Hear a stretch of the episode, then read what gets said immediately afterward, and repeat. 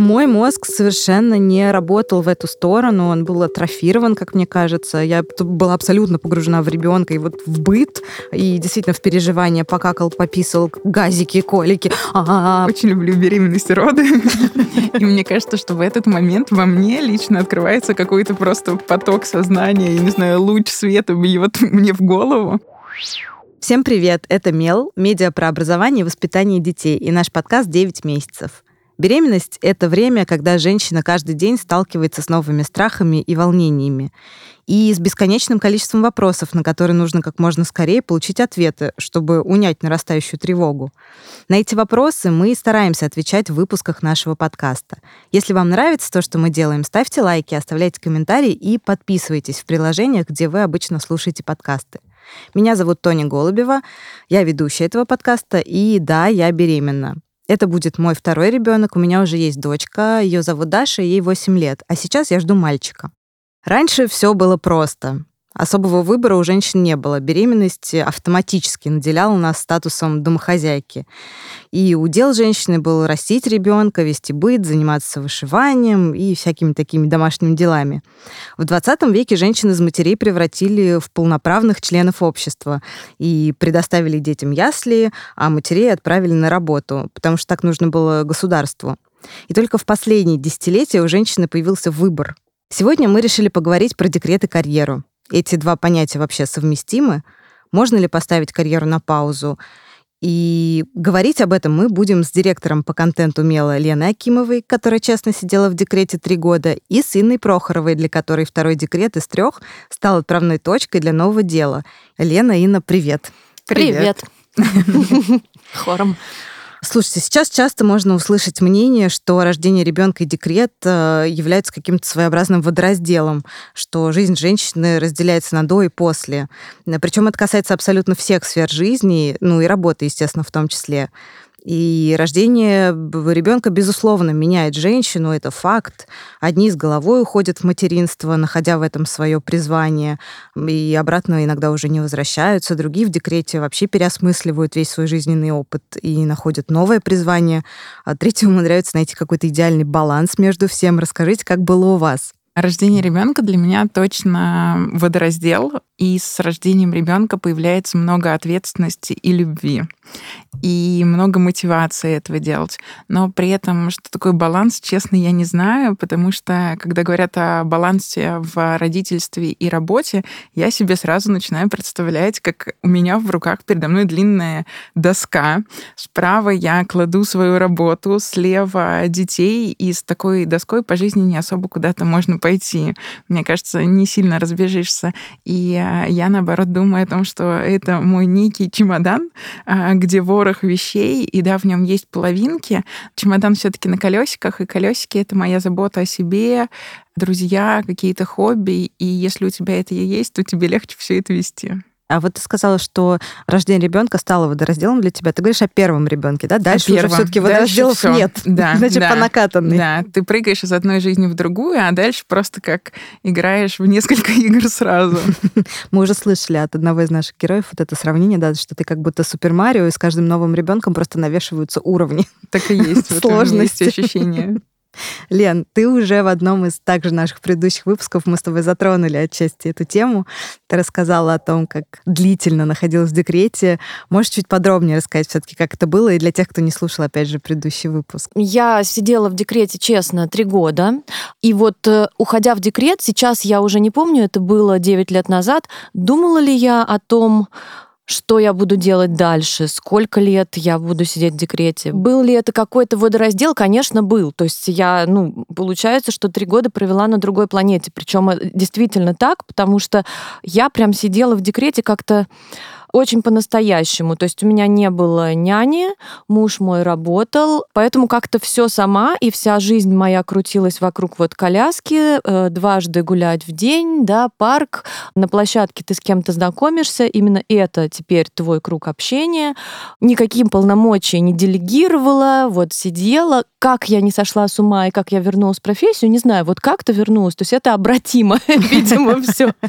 Слушай, у меня на самом деле схожий с твоим опыт. Наверное, чуть меньше у меня было тревог, и это вылилось, опять же, в то, что я вышла на работу через год, но в целом я согласна с тем, что вряд ли, уходя в декрет, ты уж прям вот столько времени тратишь на то, чтобы подумать, а как быстро я вернусь обратно, как это все будет, и так все и шло своим чередом, и вышла я через год, просто когда поняла, что я опупела уже сидеть дома, что что-то я начинаю сходить с ума, я тоже ничего не делегировала по какой-то странной причине, ну, то есть, в общем-то, все были готовы, да, были да, готовы. Да, да. У меня тоже похожая история. Я тоже с первым ребенком, мне кажется, вообще забывала расчесаться и что это такое, но как раз а, себя я стала находить в работе, в каких-то небольших делах, пока что катала коляску, как раз чтобы снизить свою какую-то родительскую тревожность в том числе, найти какую-то самореализацию и социализацию, потому что достаточно быстро мне надоело общаться с другими мамами и обсуждать одни и те же вопросы, и хотелось, наоборот, поговорить о чем-то абсолютно другом и все-таки потренировать, пощупать, э, как там мой мозг поживает. Но глобально я работать начала практически сразу. Вначале я продавала детские книжки, то есть я находила интерес в том, что я делаю с ребенком, и как-то все это раскручивалось. Потом я стала привозить игрушки из Европы в Россию, которые мне очень нравились, которых не было. А потом уже во втором декрете я стартовала свой собственный бренд детских игрушек, и так и работала уже и с первым, и со вторым, и с третьим ребенком. И только родив третью дочку, я думала лететь на выставку в Париж или не лететь. И первое дело, которое я сделала, когда ее родила, ну, естественно, я вначале написала мужу, что я родила, и тут же стала прям через мобильные сайты а этой выставки регистрироваться туда писать, ребята, мы летим. Слушай, это очень вдохновляющая история. Я слышала о таких историях, э, наверное, в ближнем, каком-то ближайшем круге у меня нет подобных примеров, но это то, о чем на самом деле вот я об этом я успела подумать, уходя в декрет. Я подумала, что я найду свое призвание, потому что на тот момент я уже 10 лет работала в этой редакции, прошла там всю пищевую цепочку вот до уже заместителя главного редактора, и было понятно, что в целом... Пищевую цепочку. От ассистента ассистента до, до самого, ну, до, до той ступени, до которой это было возможно. И, ну, выгорело, и просто было уже неинтересно, и было в целом ощущение, что я не хочу больше этим заниматься. Отчасти оно было ложным просто потому, что надо было сменить место работы. Тогда бы немножечко еще продлить себе интерес к профессии. И так и получилось, в принципе.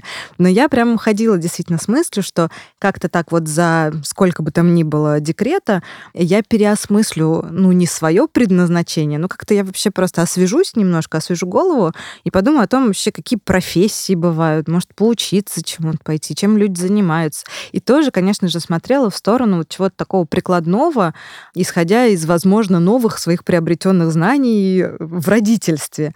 Но единственное, что вот в момент, когда я вышла на работу через год, единственное, что я нашла, это лего под диваном везде у себя в квартире. То есть мой мозг совершенно не работал в эту сторону, он был атрофирован, как мне кажется. Я была абсолютно погружена в ребенка и вот в быт, и действительно в переживания покакал, пописал, газики, колики, а, -а, -а погуляла, не погуляла, о боже, кошмар, все плохо. Ну или хорошо, неважно, очень погружена в это во все. И иногда садилась, действительно вспоминала, что я же себе дала задание вообще подумать, кто я, зачем я существую, куда мне дальше идти. И, ну, это же так не работает, да, ты же не знаешь, так, так, так, кем я сегодня буду работать? Кто я? Кто я? Может быть, я велир? Может, я кинокритик? Я не знаю. И в итоге я вышла на работу просто, чтобы выйти лишь бы куда. То есть я, я абсолютно понимала, что я не хочу туда возвращаться, но я прям бежала туда радостно, и это мне позволило еще два года там проработать вот это вот э, внутреннее, внутреннее ускорение после такого замедления. Каким образом к тебе начали приходить вот эти идеи и мысли? Не знаю, я, так как у меня трое детей, очень люблю беременность и роды. И мне кажется, что в этот момент во мне лично открывается какой-то просто поток сознания, я не знаю, луч света бьет мне в голову. Мне кажется, что это все-таки физиологически тоже обусловлено тем, что когда у тебя появляется ребенок, у тебя образуются какие-то новые нейронные связи, ты узнаешь что-то новое, что-то делаешь новое, разбираешься во много абсолютных новых новых историях, незнакомых тебе, врачи, спать вместе, прививки, я не знаю, ты решаешь очень много новых вопросов, и лично мой ум начинает работать гораздо быстрее. Плюс а, работа для меня в совмещении с родительством — это все таки как стоять на двух ногах. Потому что если ты, ты только в родителе, для меня лично это так работает, то очень тяжело долго стоять на одной ноге. Наверное, можно, но мне было так тяжело. То есть для меня работа была неким эскапизмом от родительства, родительство было эскапизмом от работы. И для меня это очень хорошо сработало. Но при этом я понимаю, что такое, когда ты только рожаешь ребенка и погружаешься, для меня это такое слегка ужасное сравнение, наверное, будет сейчас, если вырвать его из контекста. Но мне кажется, вот это начало какой-то деятельности, оно похоже на выход из депрессии, когда ты вначале ничего абсолютно не можешь, а только лежать и моргать глазками, а потом ты потихоньку говоришь себе, иди поешь, выйди на улицу, пообщайся с людьми. То есть для меня родительство — это не способ поставить жизнь на паузу, это не залипшая кнопка, а все таки продолжение жизни. Но есть то, что тебя засасывает, и потихоньку ты начинаешь а, делать свой круг шире и свою жизнь более разнообразной. Очень классное сравнение. Мне сейчас очень вдохновляет то, что Елена сказала, и ты говоришь, потому что, как уже все наши слушатели знают, я не планировала рожать этого ребенка. вот, но очень, конечно же, ему рада. И сейчас, будучи взрослее на 8 лет и приближаясь к своему 40-летию условно, я, с одной стороны, не вижу для себя возможности уйти в декрет полноценно еще раз. Я просто не готова. И я хорошо помню, что это было нездорово. Вот это действительно была одна нога, просто ты в процессе почему-то, может быть, это синдром отличницы какой-то, что кажется, что вот, ну, если я мама, значит, вот я должна какой-то прям мамой быть, да, вот совместный сон, пустышку отвергнуть сразу нельзя, вот это все буду да, страдать. Да, никаких на... смесей, ничего, там, ничего, все да. вот все пожескочу по самому, угу. все что. И я помню, что когда все закончилось, я сказала так, если не дай бог еще раз мне вот это случится, сразу кесарева, все виды анестезии мне кормить, сразу на работу, спит отдельно, а лучше съедет. Ну, конечно, я сейчас пересматриваю эту, эту программу ближе-ближе к родам. Вот, но тем не менее, мне сейчас тоже кажется, что нужно каким-то образом пытаться все-таки искать этот баланс, и это не будет э, так тяжело, как мне казалось в тот момент, а наоборот будет подпитывать что вот это вот такое сверхосознанное родительство, да, такое фанатичное, оно сколь наполняет, столько тебя и опустошает на самом деле. И это для ментального здоровья, наверное, такая ну, спорная очень штука. Мне кажется, что вот это сверхосознанное родительство, оно на самом деле неосознанное. То есть ты сам ничего не осознаешь. Очень сильное давление на будущих матерей есть со стороны там медиа, ну, я называю медиа и форумы какие-то, и чатики, да, и просто общество.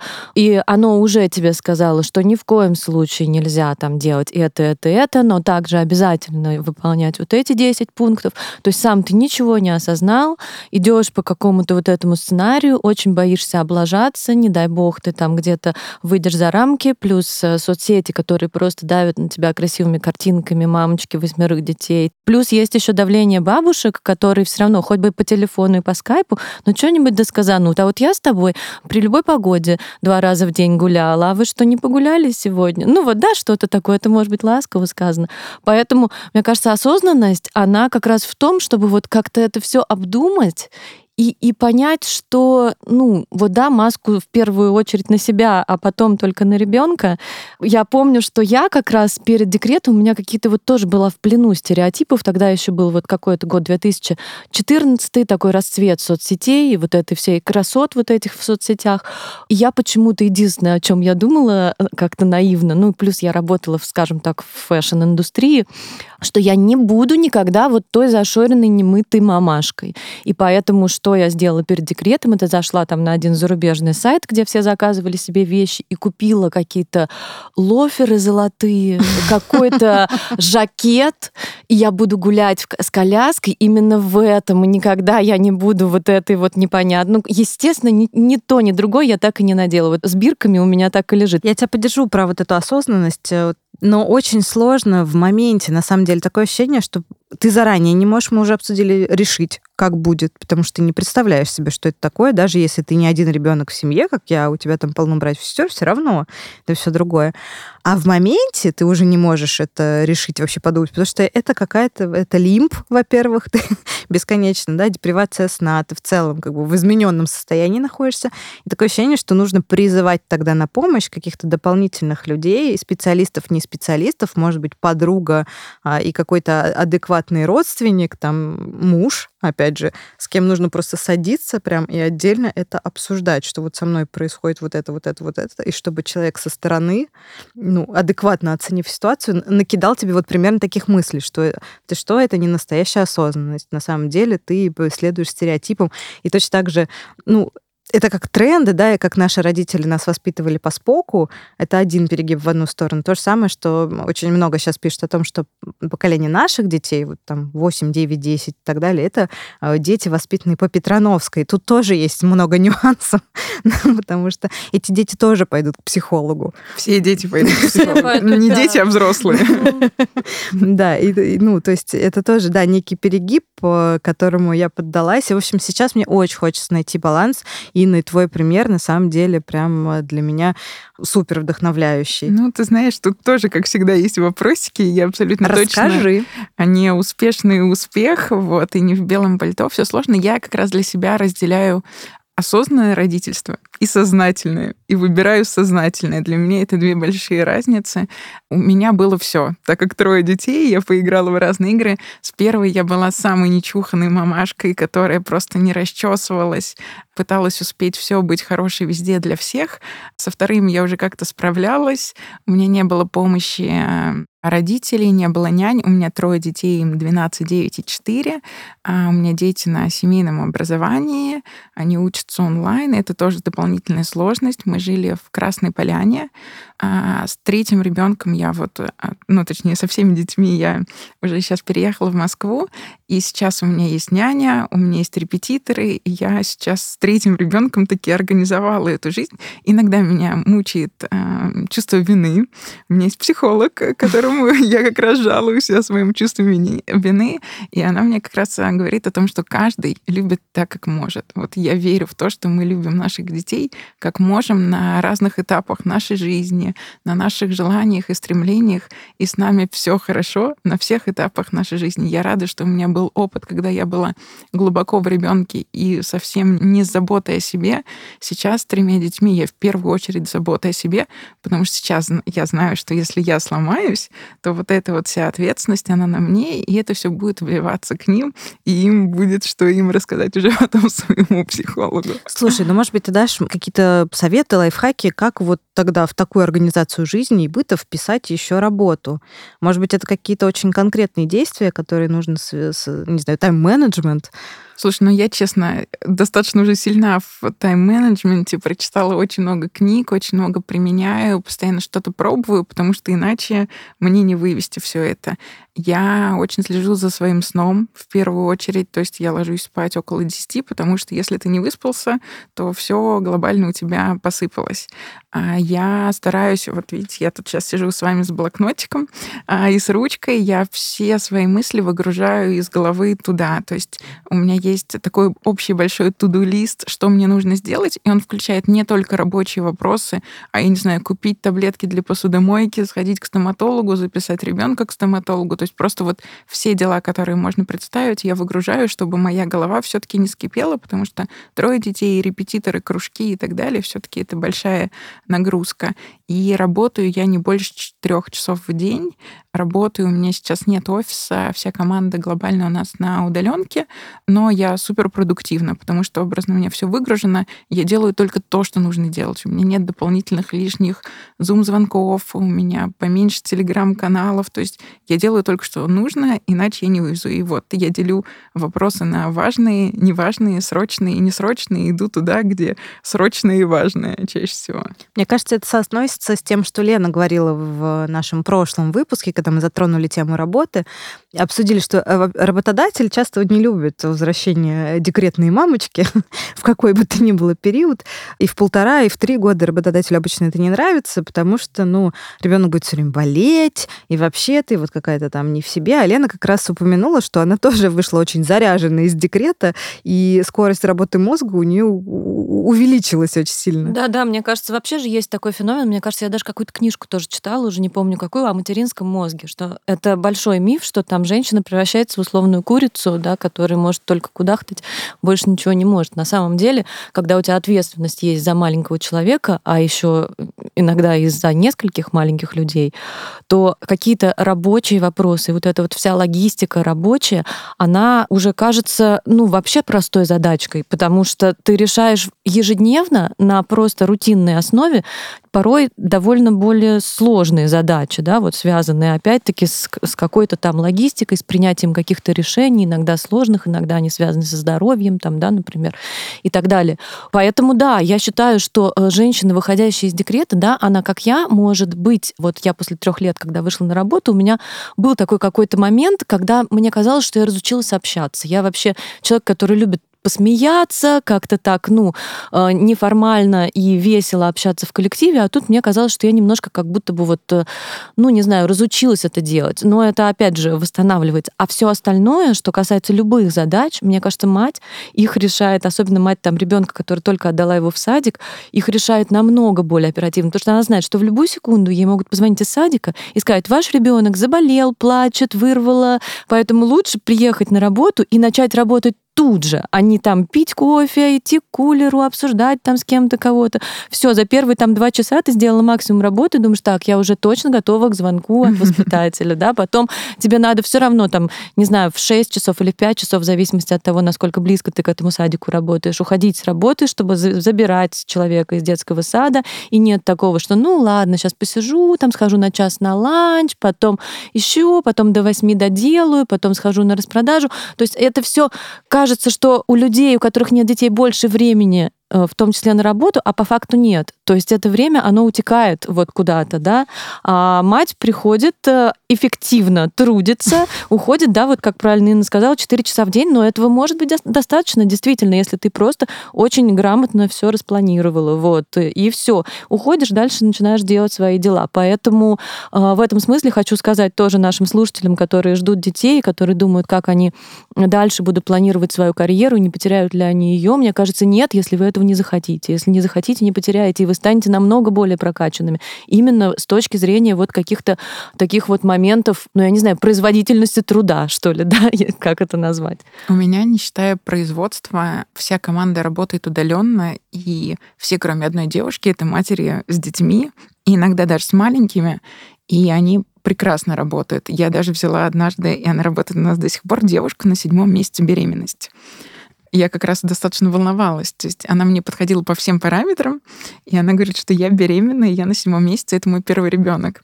Я понимаю, что это некая рулетка, я говорю, ну давай попробуем. На работу как раз там примерно на три часа в день поотвечать на имейлы. Я понимаю, что там пока что ребенок маленький, у нее будет это время. Ее муж работает тоже из дома, и они как-то справятся. Она говорит, я хочу работать, мне нужны деньги. Опять-таки материнская мотивация, она очень сильная. И сейчас, мне кажется, у нее ребенку уже год, и она прекрасно работает и справляется. И я очень люблю такие истории матерей, потому что это прекрасно. Ну вот, кстати, да, это еще вопрос финансового положения семьи, да, то есть не всегда э, декрет и уход в него это вопрос прям выбора у женщины.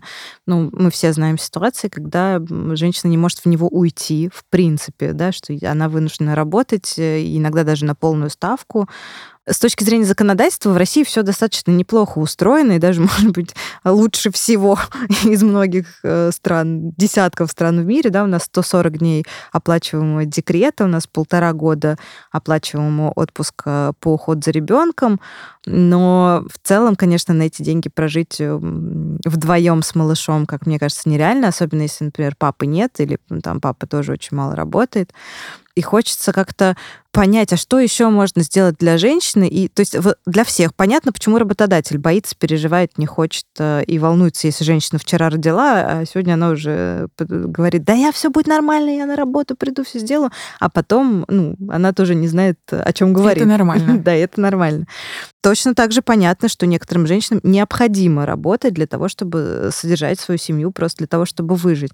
Что еще может сделать работодатель, как вы думаете, наверное, государство, может быть, давайте пофантазируем, для того, чтобы поддержать молодых матерей не только финансово вот этим каким-то. Спасибо большое за эти деньги, хоть они небольшие, но, может быть, еще что-то. Я, знаете, как Слава Полунин, а, точнее, я не умею мыслить большими категориями, к сожалению, это не особо правильно. И очень классно, что есть люди, которые могут ими мыслить.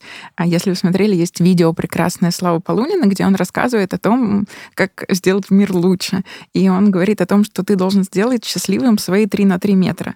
И те, кто в него попадает, он становится счастливым и может сделать счастливым свои 3 на 3 метра. И так мы покроем счастьем всю землю. Вот. И мне кажется, что я как работодатель могу дать работу женщинам какую-то временную, я не знаю, мы, опять-таки мы делаем игрушки, и часть их упаковывается в хлопковые мешочки. Я нашла пенсионерку, учительницу труда, которая шьет эти мешочки. Когда у нас выросли объемы, она позвала другую пенсионерку, та позвала свою невестку. И мне кажется, что было бы классно, если бы работодатели просто смотрели на классных людей, если ты хороший сотрудник, если ты хорошо работаешь, если ты хороший человек, вы обязательно договоритесь, и тебе могут найти какую-то твою небольшую роль, когда как раз ты сможешь работать и реализовываться, и быть семьей. Мне кажется, что это возможно совмещать, потому что у меня опять-таки работают и те, кто работает руками, и те, кто работает э, пальчиками печатают, и те, кто пишет тексты на... Ой, Блог. Блог, да. Вот. Мне кажется, что просто нужно заботливо относиться к людям. То есть я здесь не про работодатель, а подчиненный, я не знаю, коллеги. Я за то, чтобы все люди относились друг к другу как человек к человеку и помогали, чем могут. Ну вот хорошая мысль про то, что я просто сейчас подумала, не обязательно же в полном объеме возвращаться прям вот сразу на второй день на ту работу, на которой ты работаешь. Можно подумать о том, какую небольшую работу, да. подработку. Но в ситуации после родов, мне кажется, это, конечно, миссия невыполнима, потому что это такой стресс. И вообще... Только чувствовать и себя, и что ты хочешь, мне кажется, договариваться, смотреть по себе, по своему времени, по желанию. Мне кажется, это важно чувствовать себя. Ну, а вот, э, например, есть же компании, я, правда, не знаю, насколько они существуют в России, вроде как существуют, в которых для молодых мам, э, ну, есть такие условия, как, например, детский садик в офисе, да, бэбиситер, няня, наверное, это тоже бы очень сильно помогало. Мне кажется, да, были такие раньше. Э, речь скорее шла о каких-то очень больших корпорациях. Часто это были международные какие-то корпорации, где, да, была это прям вот такой супер расширенный соцпакет, да, там или детский садик в офисе, или предоставляли тоже возможность в какие-то там платные ясли там водить ребенка и так далее. Да, это, наверное, здорово, здорово, возможно, сейчас речь идет о том, чтобы, в принципе, ясли вернуть как факт да, на государственном уровне, потому что какое-то время они отсутствовали, то есть были просто детские сады с трех лет, там где-то в каких-то отдельных садиках можно было найти какую-то около ясельную группу, куда помладше можно ребенка было отдать, вот, но в целом не было. Сейчас э, речь идет о том, что ясли, возможно, вернут. Но это тоже, мне кажется, такая мера, э, например, вот государственные ясли, ну, когда когда ты понимаешь, что другого, наверное, выбора нет, потому что все-таки отдавать маленького, совсем не говорящего ребенка, который тебе не расскажет, что с ним происходит, да, там целый день в течение там 6-8 часов. Ну, наверное, если есть выбор не отдавать, то лучше, наверное, этого не делать. Да? Что касается работодателей, э, то мне кажется, что просто также им не нужно бояться, то есть надо перестать бояться женщин с детьми. Это какая-то полная ерунда, и это делает хуже всем. То есть э, я приведу пример Мела, да, у нас э, работают как женщины, у которых есть дети, ну и не только женщины, да, люди, у которых есть дети, так и довольно-таки молодые люди, у которых еще нет детей. И, в общем-то, мы всегда очень радуемся, когда к нам приходит человек, э, у которого ребенок есть. Не потому, что у нас детская тематика, и он там погрузится в нее лучше или уже погружен каким-то образом, а потому что э, мы работаем, по сути, в режиме ежедневной газеты, которая с колес каждый день делает полноценный такой выпуск, И как раз-таки родитель, который вот с утра отводит к 8.30 ребенка в сад или в школу, потом в 9 он на работе, это очень здорово.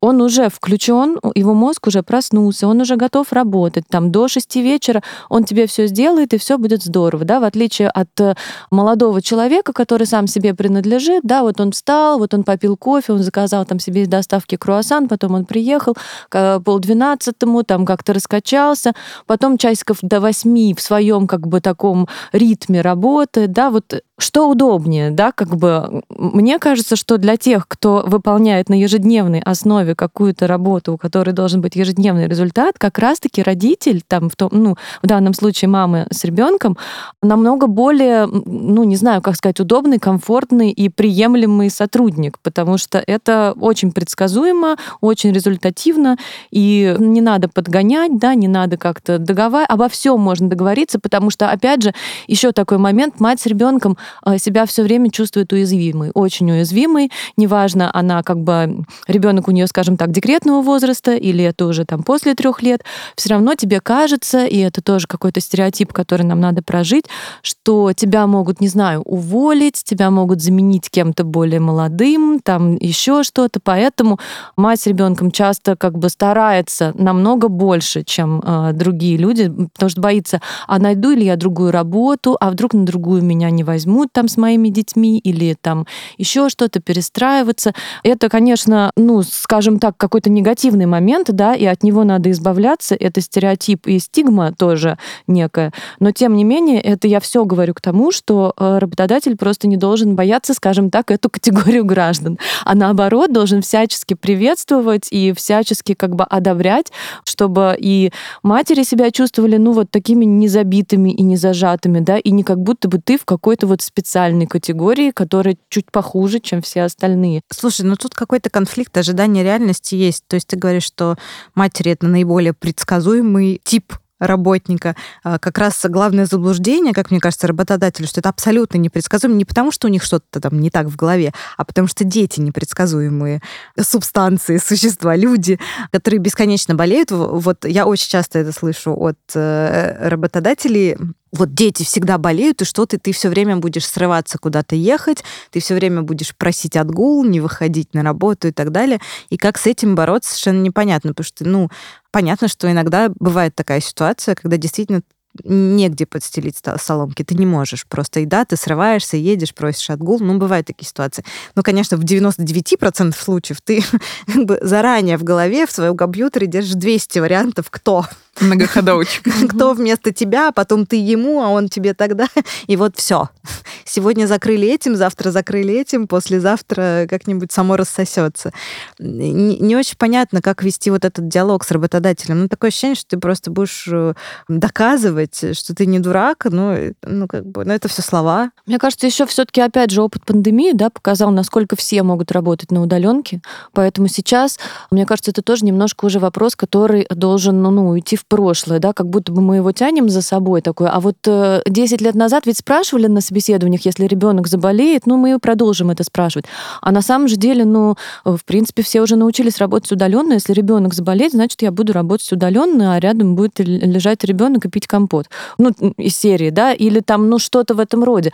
А какие-то, ну, супер непредсказуемые э, ситуации, там, не знаю, госпитализация, еще что-то, но она может также случиться там с 20-летним человеком без детей, да, или там у него может бабушка бабушка сломать там ногу, мама не знаю что-то. То есть э, здесь, э, опять же, да, это вот вопрос какой-то, мне кажется, стигмы и каких-то стереотипов, которые уже вообще не актуальны, но если мы не э, ведем речь о какой-то там работе у станка, который встанет, да, и тогда действительно некому там как-то заменить. Но это здесь тоже вопрос, не знаю, хозяину этого бизнеса или там отделу кадров, да, ты должен понимать, что если что, есть такой-то сменщик, ты его на эту смену выставляешь, и все. В случае любого форс-мажора с любым человеком, а не только там вот эта мать, это какая-то особая категория граждан. Ну, вот мы в общем и целом, конечно, говорим о том, что здорово, если у тебя есть какая-то работа, прежде всего, ну, если у тебя нет финансовой прям такой уж э, потребности, но все равно здорово, что у тебя есть какая-то работа, потому что она помогает тебе не сойти с ума, грубо говоря, развивает тебя духовно, физически, эмоционально. Вот. Но э, в то же время опять же, вспоминая себя, хочется сказать еще также нашим слушателям, что точно так же нормально не думать о работе вообще год, два года, три года, не хотеть ничего делать, да, то есть не то, что не иметь возможности, а просто не хотеть, ну, так тоже бывает, а, и точно так же нормально вообще потом не вернуться на работу просто потому, что ты, не знаю, по разным причинам пересмотрел свое предназначение. И еще при этом, мне кажется, нормально хотеть работать тоже из-за денег. Мне кажется, что да. тоже многие чувствуют себя слегка жертвенно в том вопросе, когда жен, женщинам нужно работать. Но мне кажется, это тоже часть нашей жизни, что в нашей жизни всегда есть какая-то боль, неуверенность, непредсказуемость.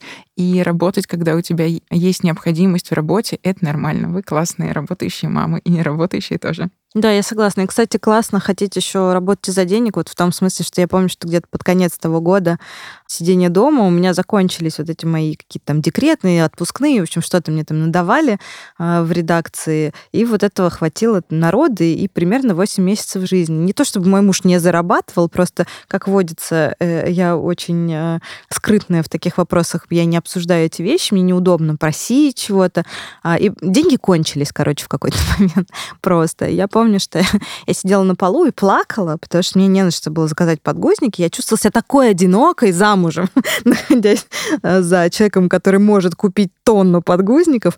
Э, но мне очень было важно, и, наверное, тот момент был, кстати, поворотным, и я потом довольно быстро вышла на работу, когда я поняла, что мне очень важно иметь свои какие-то деньги. Мне очень Это важно их зарабатывать. Да, да, да. Я тоже очень как-то вот относилась к тому, что у меня должны быть мои деньги всегда, и они должны откуда-то поступать, очень трепетно. И мне казалось, что вот э, я не могу почему-то сказать мужу, все, я сижу в декрете, как-то пошерь со мной свою карточку, и я буду с нее тоже там пользоваться деньгами. Хотя, конечно, я имею на это полное право, и если бы я сказала об этом мужу, он бы сказал, да, конечно, там вообще без проблем. Это какая-то заморочка. Опять же, мне кажется, вообще это какие-то, знаете, звенья одной цепи, которые идут вот от этого синдрома отличницы, да, который с самого начала. То есть сначала ты должна быть идеальной мамой, самой красивой, самой там ухоженной, самой какой-то, у которой все получается получается, у которой все заветы там Петрановской компании тоже выполняются. Потом ты еще должна каким-то образом откуда-то брать деньги, чтобы еще все покупать, вот не, не просить ничего. То есть на самом деле, конечно, ты можешь совершенно этого ничего не делать э, и ну, сказать мужу, дорогой, я сижу с ребенком, это моя работа, нам нужны деньги на подгузники, нам нужно это, это и это, и в этом вообще нет ничего стыдного. Это скорее наш какой-то, да, вот этот опыт, который, возможно, надо отрефлексировать, да, и чуть по-другому на него посмотреть, почему так хотелось. Мне кажется, обязательно нужно разговаривать про деньги со своим партнером. Это очень важно разделить, скажем так, некоторые обязанности. Обязательно, мне кажется, нужно говорить, не просить просто, наверное, должна быть договоренность, когда ты все-таки уже не просишь. Но при этом я сейчас а, развожусь, и как раз я очень рада тому, что у меня есть моя финансовая состоятельность, и как раз в этот момент я не думаю о том, завишу я материально от а, супруга или нет, а думаю о том, хочу я этого, либо не хочу. То есть именно уже идет на роли чувств каких-то и самоопределения. Но вот вопрос проговорить, он опять ключевой, и опять непонятно, когда это делать, потому что до вроде как ты, ну, ты еще не знаешь, что такая проблема возникнет. И деньги у тебя есть, скорее всего, вот опять же в начале какие-то, и трат ты своих не понимаешь. Особенно, когда потом уже, э, сидя в заперти, ты начинаешь так э, немножечко себя развлекать и лечиться от депрессии, и тоже какие-то э, странные траты, да, совершать, в общем, покупать какую-то абсолютно ересь детскую, которая никому не нужна. Получается, что мы действительно все на себя навалили, мы хотим быть и идеальной мамой, да, сознательной, осознанной, не суть, соблюдать все правила, и при этом, да, иметь собственные деньги в большом количестве, потому что на детей нужно много денег и народы. Еще найти где-то свое призвание там посередине желательно. Не утратить своих когнитивных способностей, а желательно их улучшить. Вот, и потом мы просто действительно ощущаем какую-то собственную полную беспомощность, потому что ну, это невозможно, просто это невозможно, это нужно принять. Вот, но э, мне кажется, к этому только действительно с опытом приходишь. То есть я сейчас как-то более-менее спокойно об этом разговариваю, но, конечно, там, в моменте, для меня это была огромная драма, да, что вот все не получилось. Вот и мама я не идеальная, на полу сижу, рыдаю, и как-то и совместный сон не получается, и все, в общем, не по книжке, ребенок орет, и я несчастная, и грязная. И мне никто не помогает. Никто не помогает. им помочь. Никто не платит, и вот денег нет, но работать я не хочу, ведь я должна быть хорошей мамой, но я не хорошая мама. А да, это, мне кажется, самое сложное, вот это жонглирование, прям как горячая картошка в родительстве, когда ты пытаешься все, но просто нужно это остудить ее слегка. Ну, правду говорят, что с каждым новым проще и осуждать. Ну, остужать. Нет. Картошка чуть холоднее. Нет, не проще. На самом деле проще отношения уже ко всему происходящему. Проще и к работе, проще и к детям, проще и к себе, но опять-таки в первую очередь трое детей научили меня заботиться о себе в первую очередь. Это вот единственное, что я прям поняла, что обязательно нужно.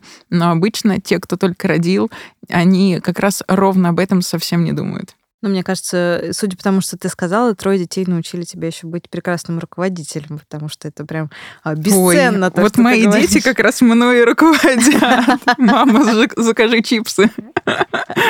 Ну, я имею в виду в твоем бизнесе. А, да нет, мне кажется, что я такой обычно хороший дружок. Вот, я дружу с детьми, дружу с коллегами, обычно со всеми. У меня нет такого, что там я начальник, еще что-то, мы со всеми общаемся, можем похихикать. И скорее я нахожу близких людей по духу, и с детьми я работать люблю. И я очень счастлива, что моя работа выросла из занятий с детьми. Может быть, мне очень повезло, то есть, что вот у меня так все совпало. При том, что моим детям, сейчас моей старшей 12, моему бизнесу около 8 лет, и в какой-то момент я слегка уже потеряла этот смысл. То есть я думаю, я так долго варюсь в этом материнстве, да, у меня бизнес, но он очень там близко. И вот эти все игрушки уже как-то поднадоело. Но потом как раз, когда я стала разводиться, я нашла в этом новый смысл, когда пошла к психологу, я поняла, что мы все слегка поломаны из детства, и что все наши проблемки, они идут оттуда. И вот я делаю игрушки, а детям мне нужны игрушки. И они прекрасно играют с ветками, палками, кастрюлями, пультами, телефонами, чем угодно. Что нужно детям, это родители рядом. И я делаю игрушки красивыми, чтобы родитель таки сел и побыл с ребенком и поговорил и дал ему какое-то внимание. Это единственное, что им нужно. И для меня, опять-таки, это некая мотивация. Потому что я думаю, ну я взрослая тетя, у меня тут бизнес, проблемки, там все вокруг происходит. Ну что я буду играть? А смотри на свои игрушки, думаю, они такие классные, что вот дети — это повод поиграть мне. Ну, потому что, опять-таки, в нашей жизни мы все играем какие-то роли. Но я перестала застревать в роли только матери, я поняла, что я мама, я подруга, я дочка, там вот эти все разные роли, они, ты как раз, когда их меняешь, тебе становится полегче жить. Ну что ж, ну мне кажется, я резюмировала уже отчасти, что мы обсудили разные возможные варианты развития событий, все они нормальные. Главное слушать себя, искать то, что будет э, гармоничным, комфортным, наполняющим лично для вас, не стесняться просить помощи, не стесняться задавать вопросы, вообще не бояться того, что с вами происходит, не бояться этим делиться. Наш э, очередной выпуск подкаста «9 месяцев» подошел к концу. Спасибо, что были с нами. Слушайте нас на всех доступных платформах, где обычно слушаете подкасты. Оставляйте комментарии, ставьте лайки. С вами были Тоня Голубева, Инна Прохорова и Елена Акимова. А помогали в создании этого выпуска звукорежиссер Александр Казанцев, редактор Людмила Черкова и продюсер Кристина Бедняк. Лена, Инна, спасибо большое. Спасибо. спасибо. Опять хором. До встречи в следующем выпуске. Пока. Пока.